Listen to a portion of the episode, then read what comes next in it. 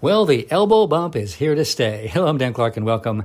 You know, it's the new greeting and I find it kind of silly. As a matter of fact, the first time I was introduced to it, it felt kind of weird. Elbow bumping. Now, what in the world?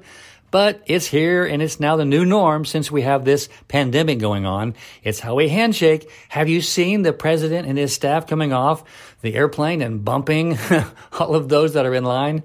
I just think it's really, it's really silly and fun. Hey, let's be creative, however.